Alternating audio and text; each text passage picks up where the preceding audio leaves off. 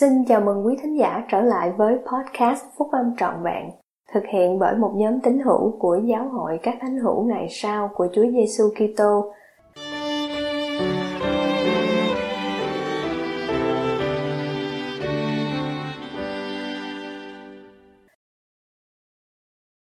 Sứ điệp của đệ nhất chủ tịch đoàn Lời tiên tri và sự mặc khải cá nhân Bài của Chủ tịch Henry B. Eyring đệ nhị cố vấn trong đệ nhất chủ tịch đoàn của giáo hội các thánh hiểu ngày sau của Chúa Giêsu Kitô, đăng trong tạp chí Liahona tháng 4 năm 2016. Giáo hội chân chính của Chúa Giêsu Kitô đã được phục hồi và hiện đang có mặt trên thế gian ngày nay.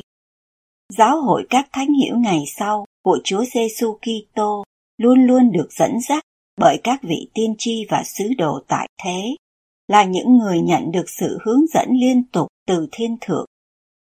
Mẫu mực thiêng liêng đó cũng đúng như vậy từ thời xưa. Chúng ta đọc trong Kinh Thánh. Cũng vậy, Đức Chúa Trời chẳng có làm một việc gì mà Ngài chưa tỏ sự kiến nhiệm Ngài ra trước cho tôi tớ của Ngài là các tiên tri.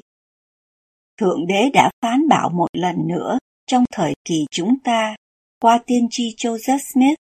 Ngài mặc khải qua tiên tri Joseph, phúc âm trọn vẹn của Chúa Giêsu Kitô.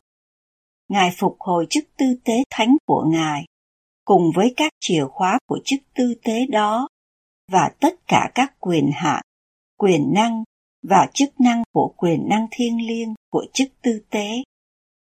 Trong thời kỳ của chúng ta, các vị tiên tri và sứ đồ tại thế được cho phép nói, giảng dạy và hướng dẫn với thẩm quyền từ Thượng Đế, Đức Chúa Cha và Chúa Giêsu Kitô. Đấng cứu rỗi đã phán cùng vị tiên tri.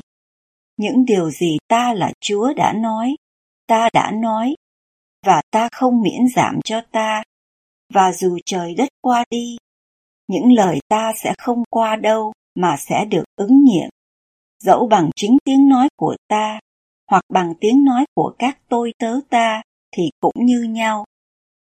Trong đại hội trung ương, hai lần mỗi năm, chúng ta được phước có cơ hội để nghe lời của Chúa dành cho chúng ta từ các tôi tớ của Ngài.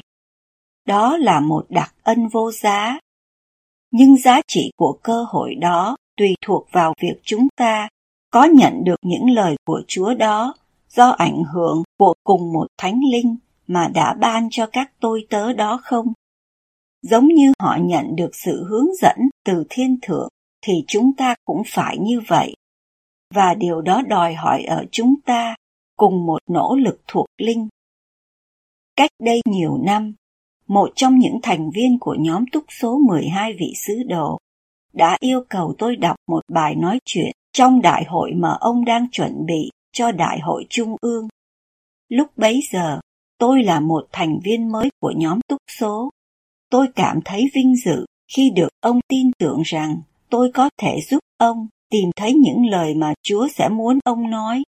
Ông mỉm cười nói với tôi, Ồ, đây là bản thảo thứ 22 của bài nói chuyện đấy. Tôi nhớ đến lời khuyên mà Chủ tịch Harold B. Lee 1899 tới 1973 một người đầy lòng nhân từ và tử tế, đã đưa ra cho tôi trước đó với sự nhấn mạnh. Hal, nếu anh muốn nhận được sự mặc khải, thì hãy nỗ lực nghiên cứu học hỏi. Tôi đọc, suy ngẫm và cầu nguyện về bản thảo thứ 22 đó. Tôi bỏ ra hết nỗ lực nghiên cứu và học hỏi dưới ảnh hưởng của Đức Thánh Linh. Đến lúc người thành viên đó trong nhóm túc số đưa ra bài nói chuyện của ông, thì tôi đã dành hết nỗ lực vào việc tiếp nhận sứ điệp đó rồi. Tôi không chắc chắn là tôi có giúp ích gì không, nhưng tôi biết rằng tôi đã thay đổi khi nghe bài nói chuyện đó được đưa ra trong đại hội. Những sứ điệp đã đến với tôi vượt quá những lời mà tôi đã đọc và điều ông đã nói. Những lời ông nói có ý nghĩa lớn hơn những gì tôi đã đọc trong bản thảo. Và sứ điệp đó dường như được dành cho tôi, phù hợp với nhu cầu của tôi các tôi tớ của Thượng Đế nhịn ăn và cầu nguyện để nhận được sứ điệp mà Ngài đã ban cho họ để đưa đến cho những người cần sự mặc khải và soi dẫn. Điều tôi đã học được từ kinh nghiệm đó và nhiều kinh nghiệm khác giống như vậy chính là để đạt được những lợi ích tuyệt vời mà có sẵn từ việc nghe các vị tiên tri và sứ đồ tại thế. Chúng ta phải tự mình nỗ lực để nhận được sự mặc khải. Chúa yêu thương tất cả mọi người mà có thể nghe sứ điệp của Ngài. Và Ngài biết tấm lòng và hoàn cảnh của mỗi người.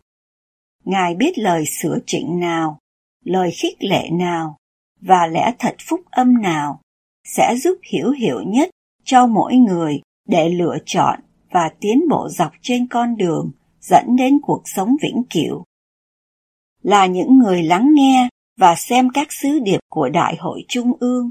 Đôi khi sau đó chúng ta suy nghĩ, tôi nhớ rõ điều gì nhất.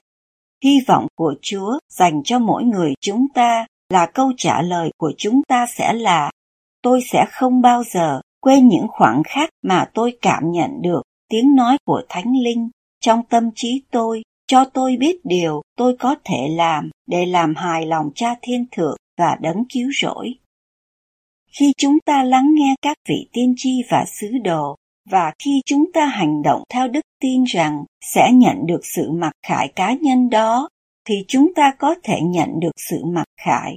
Cũng giống như lời Chủ tịch Ly đã nói, tôi biết đó là sự thật từ kinh nghiệm và qua sự làm chứng của Thánh Linh.